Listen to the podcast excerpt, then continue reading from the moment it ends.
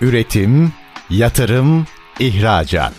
Üreten Türkiye'nin radyosu Endüstri Radyo sizin bulunduğunuz her yerde. Endüstri Radyo'yu arabada, bilgisayarda ve cep telefonunuzdan her yerde dinleyebilirsiniz. Endüstri Radyo.com Tuğba Demir'in hazırlayıp sunduğu Lider Kadınlar programı başlıyor.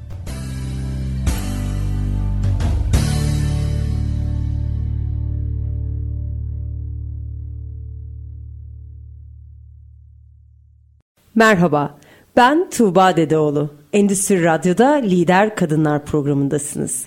Kadın varsa hayat var diyerek yola çıktım ve her hafta alanında lider olmuş öncü kadınlarla sizleri tanıştırıyorum. Bu haftada konuğum Gökalp Arslan Avukatlık Bürosu kurucu ortağı avukat sevgili Burcu Dal Gökalp. Hoş geldiniz Burcu Hanım. Merhaba, hoş bulduk Tuğba Hanım. Bugün güzel bir konudan konuşacağız. Son dönemde aslında son belki 5 yılda çok fazla duyduğumuz startup ekosistemi ve startup hukuku üzerine konuşacağız. Çünkü Burcu Hanım'ın özellikle uzmanlık alanı startup hukuku. Ama startup hukukunda uzmanlaşmaya gelene kadar bu alanı nasıl fark ettiniz? Kariyer hayatınız nasıl gelişti? Biraz bunlardan bahsedelim mi? Tabii. Ee, ben 20 yılı aşkın bir süredir avukatlık yapıyorum İstanbul'da. Ee, Türkiye'nin önüne gelen hukuk bürolarında çalıştım uzun yıllar. Ee, sonra Eczacıbaşı Holding'de çalıştım 10 yılı aşkın süre. Ve çalıştığım alan şirketler hukuku, ticaret hukuku merkezde birleşme ve devralmalar hukukuydu. İleride de bahsedeceğiz aslında startup hukuku nedir, startup hukuku var mıdır, böyle bir alan var mıdır diye. E, startup hukuku aslında ihtiyaçlarını şirketler hukuku, ticaret hukuku, birleşme devralmaları hukukunun hükümlerinden, formlarından, sözleşme tiplerinden karşılıyor şu anda Türkiye'de. E, ben de kendi çalıştığım alan kapsamında karşıma çıkan projeler ve deal'larla bu konuda tecrübe edindim. Hani bu konuda ihtiyacı olan şirketler gelip bizi buluyorlar diyebilirim. O şekilde uzmanlaştım. Harika. Ee, siz de bir girişimcisiniz aslında. Bir hukuk büronuz var, ortaklığı ve siz de aslında bir girişim yürütüyorsunuz aynı zamanda avukat olmanın yanında. Evet biz de zaten startup e, girişimcileri ya da yatırımcılarıyla bir araya gelince diyoruz biz de e, girişimciyiz. Evet. biz de startup'ız çünkü biz de bir buçuk yıldır kendi işimizi e, kurduk ve yürütüyoruz. Harika yolunuz açık olsun. Peki başlayalım o zaman. Startup nedir Burcu Hanım ve e, startup hukuku nedir? Hı hı. Yani startup Türkçe bir ifadeye dökmek istersek girişim şirketi tanımı aslında benim en çok beğendiğim tanımı Startup Ekosistem Araştırma Merkezi olan Startup Blink yapmış. Ee, her yıl Global Startup İndeksi raporu yayınlar. Orada şöyle diyor. Startup yaratıcı teknoloji tabanlı, yaratıcı teknoloji çözümlerini kullanan, büyüme potansiyeli olan her bir iş fikridir.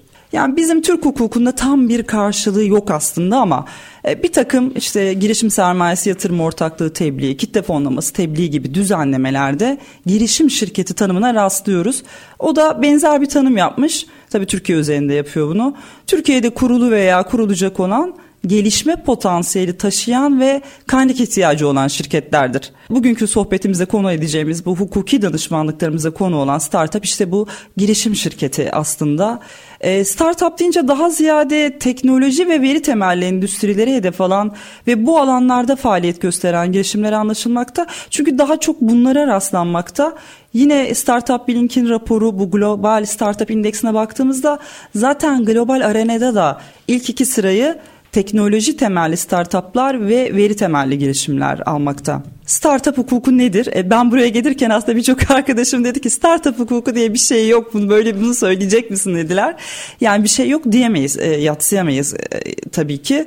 Şöyle ne dünya hukukunda ne Türk hukukunda karşılığı olan bağımsız bir hukuk branşı değil startup hukuku.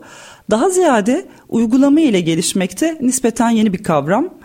Ayrı bir hukuk dalı yok yani üniversiteler arasında, üniversitelerde kurulu bir departman yok ya da uygulayıcılar arasında da yok.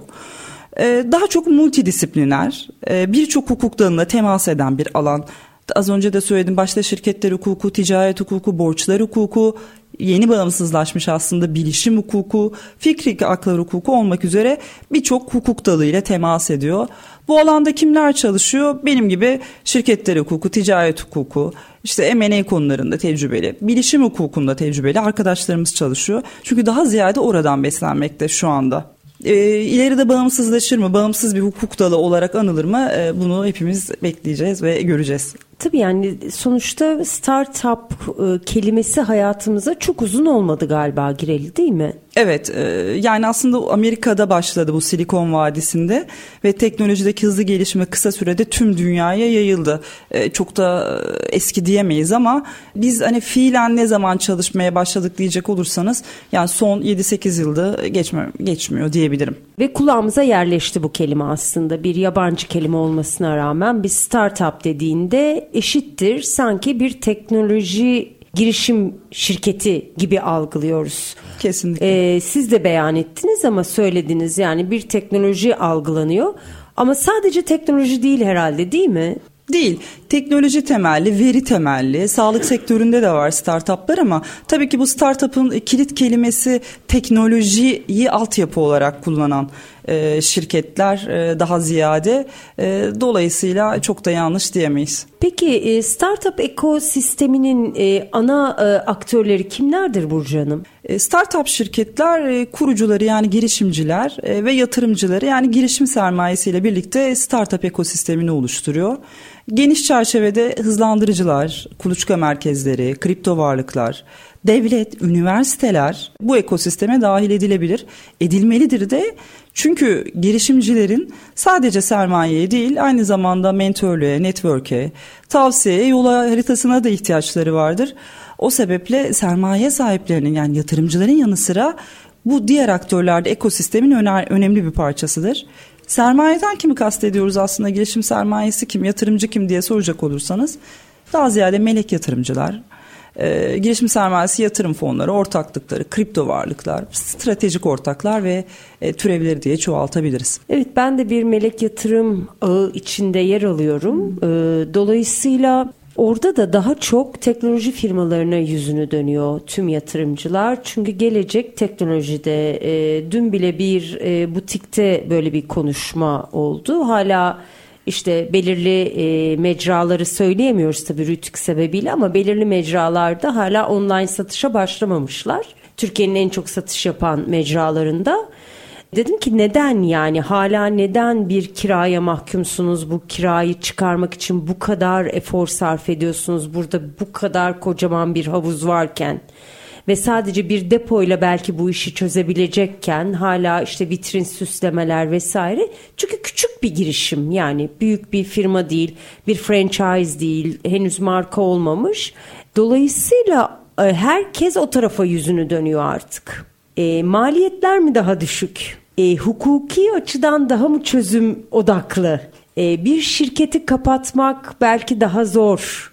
E, yıllarca eskiden evranı saklardık hem muhasebesel açıdan hem avukatlarla fesihler vesaireler hepsi bir arada yürürdü ve yıllarca evra saklardık. Belki teknoloji firmaları burada daha mı şanslılar? Sizin bakış açınız nasıl orada? Kesinlikle yani maliyetlerin daha düşük tutulma kaygısı da var bunda ama Burada hedeflenen kitleye de bakmak lazım. Şimdi teknoloji devreye girdiğinde hani şeye de bakmak lazım. Belki neden son yıllarda bu startuplarda bu kadar popüler oldu? Kesinlikle. Evet. Ee, şimdi temel sebebi ekonominin lokomotifi değişti aslında.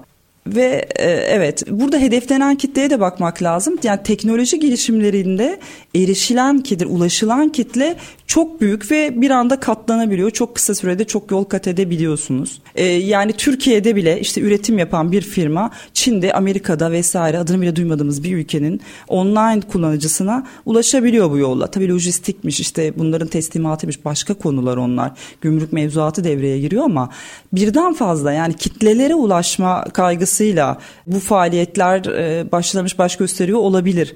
İşte dediğim gibi ekonominin lokomotifi zaten bütün dünyada değişti. Başta Amerika, Avrupa olmak üzere tüm dünyada teknoloji, yazılım ve veri temelli ekonomi yaygın hale geldi. E, o yüzden de bu ülkelerde startup ekosistemi çok önemsenmekte. Çünkü doğru bir ekosistemle hem inovasyon hem de rekabetin artırılacağı tespit edildi artık bu öngörülüyor. Dolayısıyla ekonomi büyüt, ekonomiyi büyüteceği de öngörülmekte. Ee, dediğim gibi teknoloji ve veri temelli olduğu için çok fazla kişi çok kısa sürede çok fazla tüketici ulaşabiliyorlar. Hmm. Sınırların ötesinde etki yaratabiliyor. Ee, en temel sebebi bu. Türkiye'de de fena değiliz bu arada. Bu ekosistem bizde de fena değil. Kesinlikle. Bir de bence iş hayatının, iş dünyasının e, yeni lider firmaları buradan çıkıyor olacak. Yani zaten çıktı da bugüne kadar. İşte biliyorsunuz yurt dışına satılan bazı e, yazılım firmalarımız oldu. Yani aslında pazar yerleri onlar pazar yerleri oldu. E, hatta unicorn olan oldu içlerinden. E, dolayısıyla çok önemli ve artık hepimiz rahatlığı istiyoruz. Hızlı iş yapmak istiyoruz. Firmaların en büyük özelliği de o. Çevik ve hızlı olmaları. O yüzden de Kesinlikle. tercih ediliyorlar. Bugün e, bir e, yazarımla, e, yazar adayıyla telefonda konuşuyordum. E, dedim ki e, lütfen beni yanlış anlamayın. Size bir genel bir mail adresi vereceğim. Şirketimin uzantılı mail adresini vermeyeceğim. Çünkü spamı düşebiliyor. Onu aramakla meşgul oluyorum ya da hiç gelmiyor server reddedebiliyor. Hmm. Dolayısıyla genel kullandığımız mailler var ya uzantıları hepimizin kullandığımız onlardan bir tanesini kullanıyorum. Hani eğer kurumsal tarafta çok size iyi gelmiyorsa benim kusuruma bakmayın lütfen dedim. Çünkü hızlı iş yapmak istiyorum. Hepimiz çok meşgulüz ve bize çözüm ortağı olan işte böyle teknoloji yazılımlarını kullanmak istiyoruz hepimiz. Ama şunu soracağım. Startup hukuku ayrı bir hukuk mu? Yoksa programın başında bahsettiğiniz aslında hukukun içindeki pek çok olan işte şirketler hukuku vesaire gibi şeylerden mi yayın yararlanıyor? Yoksa ayrı bir e, şey yapıldı mı startup hukuku ile ilgili ayrı bir nasıl diyeyim size e, yazıldı mı? bu hukukla ilgili başka şeyler, hı hı. maddeler. Evet, bizde yani Türkiye'de ayrı bir startup hukuk mevzuat söz konusu değil, henüz değil. İhtiyaçlarını siz de söylediniz işte şirketler hukuku, borçlar hukuku, ticaret hukukundan karşılıyor. Fakat girişim sermayesi tarafında yani yatırımcı tarafında tabii ki bir takım düzenlemeler var e, onların koşullarını, yatırım koşullarını, fonlama, finansman e, koşullarını düzenleyen e, tebliğler var. Mesela girişim sermayesi yatırım ortaklıkları, yatırım fonu tebliğleri, kitle fonlaması tebliği gibi. Onun dışında bu yani yazılı mevzuatın dışında tabii ki startup hukukuna has mevzuatta yeri olmayan uygulama ile gelişen bir takım yapı ve sözleşmeler var. Amerika ve Avrupa'da bu standart formlar üzerinde çalışılıyor ve hakikaten tek tip sözleşmeler ortaya çıkarılmış durumda ve kullanılıyor da yani benim de önüme geldi.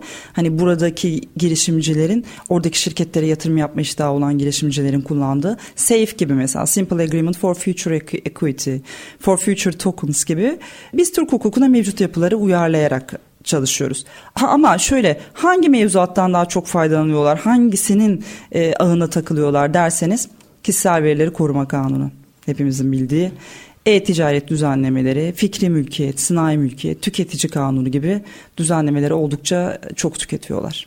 Ama orada da bir e, boşluk mu var? Yani e, mesela hala da hiç telefonumu vermediğim firmalardan mesajlar alıyorum veya aranıyorum mevzuata uymuyor olabilirler ya da bu sistemleri uygun şekilde kurmamış olabilirler. Çünkü maalesef ben de hani e, daha önce büroyu kurduğumdan önce Eczacıbaşı'nda çalıştığım dönemde çok mevzuat uyum kısmında da çokça çalıştım bu KVKK dönüşüm projelerinde.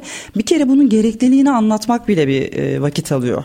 Ve bunu kabul ettirmek herkes için çok yeniydi. Şu anda hepimizin hayatının bir parçası oldu ama o yeni olduğu dönemde bu farkındalığı yaratmak da e, bir vakit alıyor.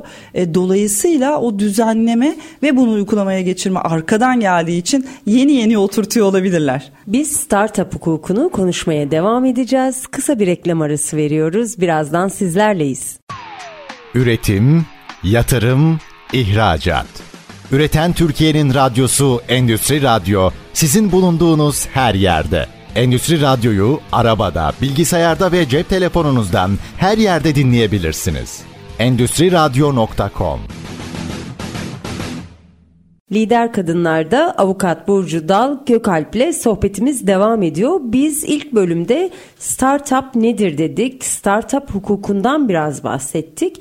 Bu ekosistemin ana aktörleri kimlerdir? Neden bu kadar son yıllarda popüler oldu? Bunun ana sebepleri üzerinde durduk ve aslında Türkiye'de e, ayrı bir startup hukuku var mı yoksa hukukun içindeki pek çok bölümden mi faydalanıyor dedik ve bunların cevaplarını aldık sevgili Burcu Dal Gökalp'ten. Eğer ilk bölümü kaçırdıysanız stendüstriradyo.com adresinden podcastlerimizi dinleyebilirsiniz.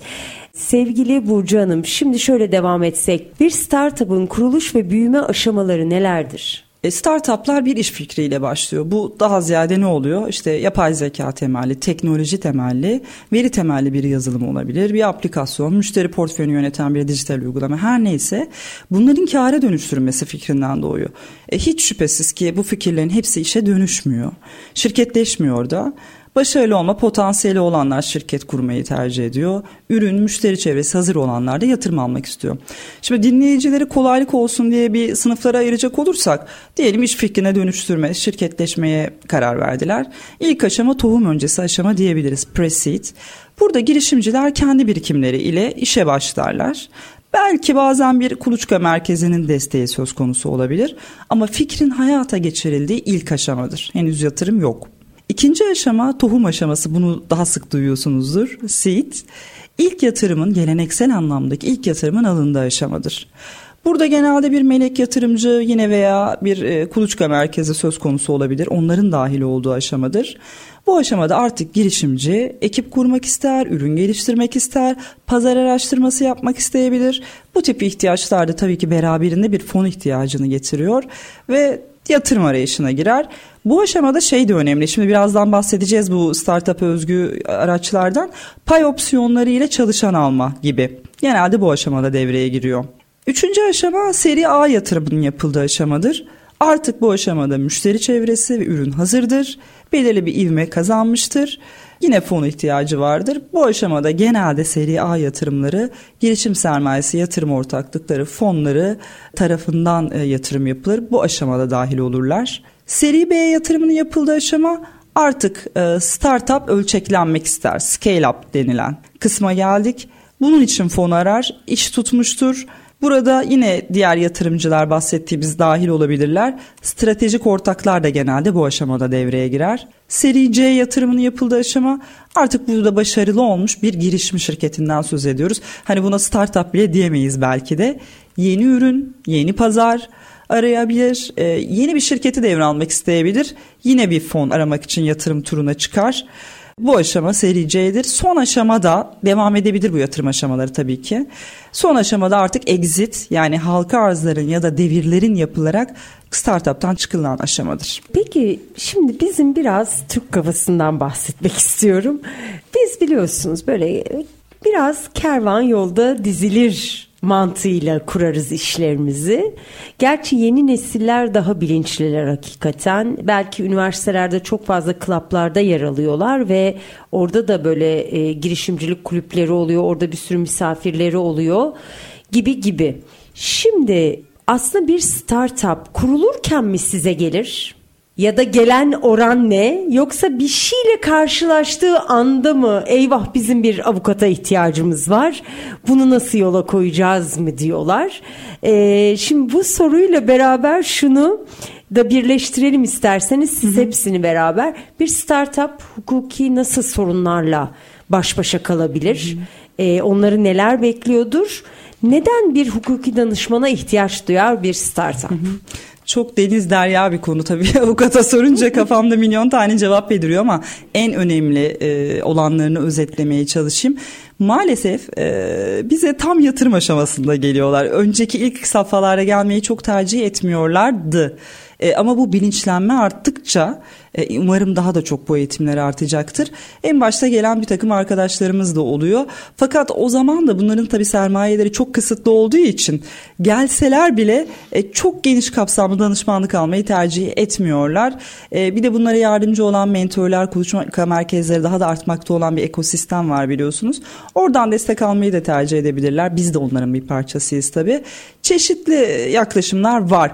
Ama hukuki sorunlar ne? Bir kere birinci ilk yani bizim en başta söylediğimiz bir fikrin buluşun korunması. Şimdi startup fikirleri iş fikriyle kurulduğu için burada ya bir yazılım söz konusu oluyor ya bir bilgisayar programı ya bir eser. Ee, eğer hani e, varsa tasarım, marka, buluş, faydalı model ilk etaptaki soru bunu nasıl koruyabilirim? Biz de bunu soruyoruz zaten. Siz bize bir anlatın fikrinizi bir test edelim. Hakikaten korumaya değer bir şey var mı?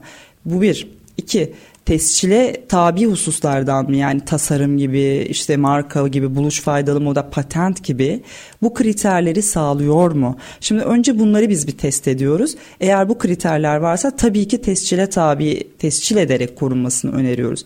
Yoksa şuna bakıyoruz. Ticari sır veya know-how gibi ticari sır kapsamında koruyabiliyor muyuz? Buna bakıyoruz. Bu çok önemli. E, bir de bunların paylaşılması e, söz konusu. O da bir korunmanın bir parçası. Şunu tavsiye ediyoruz. Lütfen bunları paylaşırken önce gizlilik sözleşmesi imzalayın. Çünkü bazen girişimci arkadaşlar iki e, tavır sergiliyorlar burada. Kimisi çok korumacı oluyor. Benim bir fikrim var ama çok detaylara girmek istemiyorum deyip aşırı bir koruma. O da tabii olmaz. Bazısı da yatırımcıyı çekebilmek için her şeyi bir anda e, ortaya dökmeyi tercih ediyor. O da olmaz. Biz şunu tavsiye ediyoruz. Lütfen her bilgi paylaşımından önce yatırımcı ve danışmanları veya herhangi bir üçüncü kişiyle gizlilik sözleşmeleri imzalayın. E, bu çok önemli ve bunu bu e, şeyin söz konusu olan mülkiyet konusu neyse sınai fikri her neyse bunun e, mülkiyetin kime ait olduğunu bütün sözleşmelerde bu hükümlere yer verin. Temel sözleşmelerde de yatırıma esas olan iş sözleşmelerinde de çünkü çalışan buluşları da burada devreye giriyor. Çalışanın yapmış olduğu katkılar sonucunda da bir e, yazılım ortaya çıkabilir, bir eser ortaya çıkabilir. Buna ilişkin hükümlerin de düzenlenmesini tavsiye ediyoruz. E, bunlar çok önemli. Aynı sermaye olarak konulması konusu var. Bu da çok kritik. Çünkü biliyorsunuz girişimcinin elindeki tek sermaye aslında bu mülkiyet yani her neyse bu mülkiyet. Aynı sermaye olarak şirkete bunu koymak istediğinde de hukukumuzda maalesef bazı engeller var. O da şu aynı sermaye mahkeme tarafından e, atanmış bilirkişilerce değerlemesi yapılıyor. Bu da yetkin ve donanımlı olmayan kişilerce yapıldığında çok düşük tespit edilebiliyor. Bu da bir mağduriyet yaratıyor. E, Amerika'da Avrupa'da buna çözüm bulmuşlar işte yeminli mali müşavir raporlarını yeterli görmüşler. Biz şu anda o aşamada değiliz. O yüzden aynı sermaye olarak konacaksa şunu tavsiye ediyoruz. Lütfen bilir kişileri doğru yönlendirecek verilerin tamamını sunun ve e, onları bu konuda yönlendirin ki değerlemesi doğru yapılsın. İkinci konu şirket kuruluşu konusu. Çünkü şirketleşmek istiyorlar, kurumsallaşmak istiyorlar ama bütçeleri yetmeyebiliyor. Çünkü asgari sermaye e, zorunluluğu var ticaret şirketlerinde. 1 Ocak 2024'te de bu artırıldı. Limitedlerle 100 bin, anonim şirketlerle 250 bin. Tabii startup kurucularının e, sermayesi sınırlı olduğu için limited şirket şeklinde kurulma yolunda bir eğilimleri oluyor. Biz sonra AŞ'ye döneriz diyorlar. Biz önce şunu tavsiye ediyoruz. Lütfen şirket kurmak için acele etmeyin. Önce fikrinizi geliştirin. Ne zaman ticarete döktüğünüzde faturalaşmaya başladı? Yani bir akış var orada. O zaman şirket kurmaya karar verin. Onun öncesinde bir takım prensiplerde anlaşın, sözleşme imzalayın kendi aranızda. Adi şirket de kurabilirsiniz. O şekilde devam edin. Şirket kuruluşlarında biz hep her zaman en baştan itibaren kurgulanması gerektiğini yani bütün hukuki adımların kurgulanması, tavsiye alarak ilerlenmesi gerektiğini önerdiğimiz için tabii ki anonim şirket olarak kurulmasını tavsiye ediyoruz. Sermaye oranı yüksek olsa da. Neden? Çünkü yatırım almak isteyen bir startup'ın anonim şirket olarak kurulmuş olması her zaman bir avantaj. Bir kere e, başta anonim şirket kurulması zaman olarak da tasarruf. Çünkü her şirket kuruluşunda bir ticaret sicil nezdinde yapılan işlemler var. Belli bir süre alıyor. Masrafı var. Çünkü bütün evraklar çoğu noterden oluyor. Dolayısıyla baştan anonim şirket kurun. Çünkü neden? Anonim şirketler bir kere e, şeye e, çok uygun. Şirketleşmeye, kurumsallaşmaya çok uygun. Çok ortaklı yapıya da uygun. Yatırım almaya da uygun. Çünkü yatırımcı da bir takım haklar istiyor. Onu e, şirket pay devirlerine bağlam kuralının getirilmesini istiyor. Bunları çok güzel dizayn edebilirsiniz anonim şirketlerde. Pay devirleri anonim şirketlerde çok gizli ve kolay yapılabilir. Yani bir ciro ve pay senedinin teslimiyle ama limited şirketlerde noteri zorunda yapılmak zorunda E, aynı zamanda ortaklar kurulu kararı gerektiriyor. E, vergi avantajı var anonim şirketlerde nedir o? İki yıldan daha fazla pay senedini elinizde bulunduruyorsanız o payları sattığınızda değer artış kazancı söz konusuysa oluyor ki öyle yani zaten kar olmazsa satış olmaz. Bunun üzerinden alınacak vergi istisna tutabiliyor ama limited şirkette böyle bir durum yok. Ödemek zorundasınız bunu e, yatırımcı alma aşamasında kolaylık sağlıyor dedik. Nedir bu? E, melek yatırımcılar mesela anonim şirketlere yatırım yapıyor. Öyle bir zorunluluk var. Girişim sermayesi, yatırım ortakları, fonları tebliğinde şöyle bir esas var. Yatırım yaptığınız limited şirketin bir yıl içerisinde anonim şirkete dönmesi gerekiyor. Yani mevzuatta da anonim şirkete yatırımı özendiriyor. Çünkü yapı olarak daha e, avantajlı, daha e, şey profesyonel olduğu için Dolayısıyla biz e, bunu tercih ediyoruz ve tavsiye ediyoruz. Yatırım süreçlerinde karşılaşılan sorunlar var. Bu daha da aslında böyle daha ciddiye biniyor sorunlar giderek. Nedir bu? Yatırımcı şirkete sermaye taahhüdü, pay devri, işte katılım sözleşmesi vesaire bir sürü araç da giriyor ve e, bir yatırım yapıyor. Tabii ki onun da konsörnü nedir yani ilk etaptaki e, refleksi yatırımını korumak. E, ama şimdi dedik ya bizim Türk hukukunda ya da global arenada da tam olarak karşılığını bulamayan bir takım araçlar var orada işte convertible notlar, işte yatırımın baştan şirkete sokulması ama pay devir, pay sahiplerinin sonradan gelmesi gibi. Ya da işte hiç karlılık durumunu garantisi olmayan bir şirkete yatırım yapılması ve bu sermayenin korunma konsörüne şey ihtiyacı gibi. Tabii yatırımcının da talepleri çok fazla olabiliyor. İşte ben diyor payda imtiyaz isterim, işte sermayede imtiyaz isterim tasfiye payında ya da benimle beraber hisseleri, payları satmanı isterim gibi birçok aracı var onun. Onları isteyebiliyor. Bu girişimcinin tabii menfaatine olmayan bir konu. Girişimcileri de rahatsız eden belki ileriki dönemde de onları zarara uğratacak bir konu. Dolayısıyla yatırım aşamasında bu sözleşmeler müzakere edilirken veya yatırımın türü kurgulanırken mutlaka bir hukukçudan destek alınması gerekiyor. Çünkü burada önemli olan bir yaşayabilen bir kurgunun kurulması ileriki günlerde sorun çıkarmayacak ve hayata geçirilebilecek. İki, her iki tarafında menfaat dengesini koruyacak bir kurgunun yapılması. Dolayısıyla biz bu aşamada da mutlaka e, bu konuda tecrübeli e, avukatlardan, finansal ve vergi danışmanlarından tavsiye alınarak e, ilerlenmesini öneriyoruz. Hatta vergi danışmanlarından da çünkü biliyorsunuz bizde damga vergisi diye bir şey var. Yani var, sözleşme evet. imzaladığınızda oradaki montan üzerinden belli bir oranda damga vergisi çıkıyor. Yine yatırım aşamalarında ya da bu sözleşme aşamalarında yatırımın yapıldığı sırada şu sonuçta para gelecek buraya. Pay devirlerinde işte vergiler doğuyor gelir vergileri. O aşamada hiç öngöremediğiniz bir vergi yükü söz konusu olabilir. Yatırımcıyı da caydırabilir, girişimcinin de sırtına bir yük yükleyebilir. Dolayısıyla vergi danışmanları ve avukatlarla da birlikte onlara da danışarak en baştan bir kurgunun kurulması bu vergi yükünü azaltacak, belki de kaçınmasını sağlayacak ve o kurgunun hayata geçirilmesini tavsiye ederiz her zaman. Zaten eğer bir yatırım turuna çıkacaksa bir startup mutlaka baştan sizin gibi bir hukukçudan hatta beraber yürümeli. Yani sadece görüş almak değil, beraber o yolu yürümesi gerekiyor mutlaka. Evet, kısa bir reklam arasından sonra sohbetimiz devam edecek.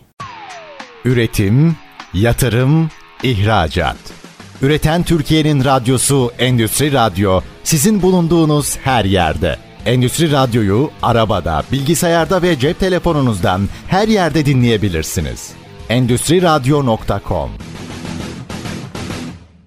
Lider Kadınlar'da avukat Burcu Dal Gökalp'le sohbetimiz devam ediyor. Biz ilk iki bölümde startup hukuku üzerine derin bir sohbet gerçekleştirdik. Eğer sohbeti kaçırdıysanız ST Endüstri Radyo .com adresinden podcast'imizi dinleyebilirsiniz. Ee, Burcu Hanım şimdi tabii startup e, hukukundan bahsettik, yatırımdan bahsettik, anonim şirket olarak kurulmasının ne kadar avantajlı olduğundan ve aslında bir startup işe başlarken bir hukuk danışmanıyla beraber bu yolu yürümesi gerektiğini söyledik önceki bölümlerde ama ikinci bölümün başında dediğiniz gibi bir startup'ın aşamaları var. İşte kuruluş aşaması, aslında gelişim aşaması, yatırıma hazırlık aşaması, yatırım alma aşaması, aşaması ve exit gibi. Şimdi bu süreçler içinde bir startup nasıl büyür? e, nasıl fon alır? Bununla ilgili hani hibeler, teşvikler var mı? Aslında belki biraz melek yatırımcıya da nasıl çıkar ve nasıl kurgular startup'ını bundan bahsedelim mi biraz? Tabii. Ee, şimdi ilk aşama tabii yatırım arama ve başlatma diyelim. Şimdi girişimci fon aramak için yatırımcılarla iletişime geçer. Kendisini ve startup'ın tanıtan yani cazibesini aktaran bir belge hazırlar. Şimdi bu belge ne olabilir diye soracak olursanız startup hakikaten böyle kolu bacaklı biraz daha büyükse bir management report hazırlanıyor genelde. Ve roadshow'a çıkılıyor daha çok yatırımcıyla görüşmek için. E, değilse daha basit, daha e, primitif ama yine o cazibeyi anlatan yani startup'ın faaliyetini anlatan bir takım marketing materials hazırlanıyor mutlaka. Çeşitlendirilebiliyor. Bunlar yatırımcıyla paylaşılır. Şimdi burada sorun yine gizlilik konusuna değinmek istiyorum. Hani ne kadar ve nasıl paylaşılacağı konusu tavsiyemiz her aşamada, her paylaşım aşamasında yine bir yatırımcı artık ve danışmanlarıyla da özellikle bir gizlilik sözleşmesi imzalanması ve bilgilerin kademeli olarak açılmasıdır. Çünkü burada adımlar var içinde bizim de anlattığımız adımlar ve kademeli olarak açılmasıdır. İlgi gösteren yatırımcılar startup ve sunulan bilgileri başlangıçta kısıtlı bilgi incelerler ve cazip geliyorsa kendilerine devam etmek istiyorlarsa kendilerine bir process letter gönderirler. Nedir bu process letter? Bu yatırım süreçlerinin yani bu yol haritasının ne olacağı, bundan sonraki adımların ne olacağı, zamanlamanın ne olduğu, e, yatırımın nasıl yapılacağı, işte buradaki transaction ne olacağına ilişkin böyle genel olarak adımları gösteren bir belgedir aslında bu. Şimdi e, diyelim ki yatırımcılar buna ilgi gösterdiler, devam etmek istiyorlar. Hani belli bir aşamaya da gelindi yani basit bir değerleme de çıktı şirket değerlemesi. Taraflar genelde bu aşamada işte artık letter of intent, term sheet, memorandum of understanding adına ne derseniz bir ön protokol imzalamak isterler. E, imzalamalarını biz de tavsiye ediyoruz. Bağlayıcı mı olur, bağlayıcı olmaz mı? Tamamen tarafların tercihine bağlı. Burada e, bu ön protokol niyet mektubu bence çok güzel bir isim bunun için. Temel prensipleri belirlerler burada. Şimdi temel prensiplerden bir tanesi şirketin yani ya da yatırımın diyeyim değerine ilişkin olan kısım yani ne fiyat ödenecek. Şimdi bunu tamamen yani nihai bir şekil bu aşamada belirlenmese de en azından bir formüle dökebilirler. Nasıl hesaplanabileceğine ilişkin bir öngörü, bir rakam konulabilir oraya. Temel prensiplerden bir tanesi budur bir takım görülen eksiklikler tamamlaması gereken e, startup'ın beklenen adımlar varsa ön koşullar onlar yazılabilir buraya ve bundan sonra ne yapılacağı due diligence aşamaları e, zamanlama belgelerin ne olacağı gibi temel prensipler burada ifade edilir. Ee, bunun imzasından bazen burada münhasırlık da isteyebiliyor yatırımcı. Sadece benimle görüş, diğer yatırımcılarla sonra görüş diyebiliyor. Bu letter of intent'e ön protokole bu münhasırlık da e, giriyor maddi olarak bunu da koyabiliyoruz. Sonra due diligence aşamasına geçilir ki en önemli aşama. Nedir bu? Şirketin fotoğrafının çekilmesi. Biz ilk besteye başladığımızda bize böyle açıklamışlardı. Biz milyonlarca due diligence yaparak geldik hani bugünlere. E, şirketin fotoğrafının çekilmesi olarak özetlerlerdi. Genelde güzel yani doğrusu bunun finansal, hukuki ve vergisel yönden üç e, ana koldan yapılmasıdır. Şirket incelenir. Neden? Burada şirket değerlemesi ortaya konulmaya çalışılır. Yani fiyat ne, yatırımın değeri ne, şirkette ne gibi eksiklikler var, neyin tamamlanması gerekiyor, uyum var mı, mevzuata uyum var mı, bir takım cezalar var mı, borçlar var mı, davalar neler bunların hepsi incelenir. Yani hukuki tarafta öyle, finansal tarafta, vergi tarafında başka türlü. Hukuki diligence da çok önemli. Kimisi bunu atlamak ister aslında. İşte ben bir rakam ortaya çıkartayım da satış bedeli sonrasına bakarım der. Oysa hukuki due diligence da şirket değerini doğrudan etkiler. Fiyatı doğrudan etkiler. Bir ceza geldiyse yakın tarihte ödenecek. E, bu finansalları etkilemiyor mu? Önemli bir davası varsa, e, mevzuata hiç uymuyorsa bu finansalları doğrudan etkiler. Yani sonuçta burada girecek olan bir para, çıkacak olan bir para var. Dolayısıyla hukuki due diligence da çok önemli. Bunun da uzman kişilerle yapılması gerekir. Due diligence aşaması yapıldı. Yatırımcı çok memnun. Ee, bir takım değerleme de ortaya çıktı. Ee, eksiklikleri de gördü. Neleri isteyecek tamamlansın diye. Nasıl yatırım yapacağı konusu tamamen şekillendi artık due diligence'dan sonra. Transaction aşamasına geçilir. Sözleşme aşamasına. Ee, sözleşmenin türünü yatırımın nasıl yapılacağı belirler. Artık sermaye artırımıyla mı girecek yatırımcı şirkete payların bir kısmını mı devralacak convertible not mu ee, yani hem borç sermaye karması bir sözleşme mi imzalayacak tahvil ihracı mı olacak. Ona göre bir sözleşme formatı üzerine çalışılır. İçeride zaten ortak varsa bir de bir ortaklık sözleşmesi çalışılır. Bunlar hazırlanır ve müzakereye açılır. Burada da yine menfaat dengesinin korunması ve hak kaybı olmaması için mutlaka bir e, hukuki, vergi ve finansal danışmanla çalışılması gerekir. E, yatırımcının istediği bir takım tool'lar buraya girilir. İşte veto hakkı, exit, yönetim kurulu üyesi atamak istiyorsa o, kar payı, tasfiye payı, imtiyazları. Bu yüzden girişimciler, yatırımcı bu konuda daha tecrübeli ve bilgili oluyor girişimciden. O yüzden girişimcinin mutlaka bir yatırımcıyla çalışması gerekir. Sözleşme aşamasından sonra rekabet kurumu izni gerekiyorsa rekabet kurumu izni başka bir regüle sektörse başka bir regüle otorite varsa regüle eden onun izni alınır. Ön koşullar olur genelde şunu tamamla öyle yatırım yapacağım gibi şu tarihe kadar onlar tamamlanır sonra şirkete yatırım yapılır. Harika. Ee, şimdi tabii eskiden öyle değildi. Yani bir girişimcinin hayali ki girişimcilik kelimesi bile kullanılmıyordu herhalde bizim anne babalarımızın döneminde yoktu yani öyle bir kelime. İşte oğluma kalsın, kızıma kalsın, ailem yürüsün, yeğenlerim girsin işin içine, büyütelim falan gibiydi. Şimdi de hepimizin hayali exit. Hani yapalım, büyütelim, e, exit edelim, e, yeni bir şey kuralım, yeni bir yola çıkalım yeni bir heyecanla devam edelim gibi. Exit nasıl yapılır? Yani bir şirket exit'e nasıl hazırlanır? Ee, ve bunun aslında hukuki süreçleri nedir? Biraz bahsettiniz bir önceki soruda ama niye bu kadar exit yapmak hayalimiz haline dönüştü? Aynen. Evet sanırım bu startup ekosistemin içinde en çok duyulan e, terimlerden bir tanesi de bu. E, hukuki pencereden bakıldığında çok basit. Bu şirketteki pay sahipliğinin sona ermesi aslında. Neden bu bu kadar popüler? Çünkü startup ekosisteminin girişim sermayesinin aktörleri aslında işte girişim fonlar, ortaklıklar. Bunların e, stratejik ortak dışındakiler. Ana faaliyet konusu zaten o startup'ın faaliyeti değil. Ana faaliyet konusu gelir elde etmek, kazanç elde etmek. Yani bir yatırım yapıyor bugün. Bir yıl, yedi yıl, üç yıl, beş yıl sonra artık neyse e, onun sonunda bir e, değer kazancı elde edip payını satıp artık devredip ya da şirketi oradan çıkmak ve bir kar elde etmektir. Dolayısıyla bu exit çok popüler. Burada amaç exit, exit de kar elde edilmesi.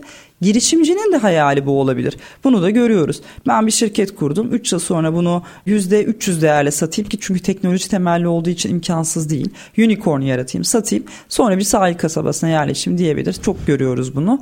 Ve bu exit bu yüzden çok popüler. Çok da şey karlı yatırımlarda var evet. hakikaten. Dünyadakileri zaten hani Amerika'da zaten çok Türkiye'de de var. Nasıl olur exit?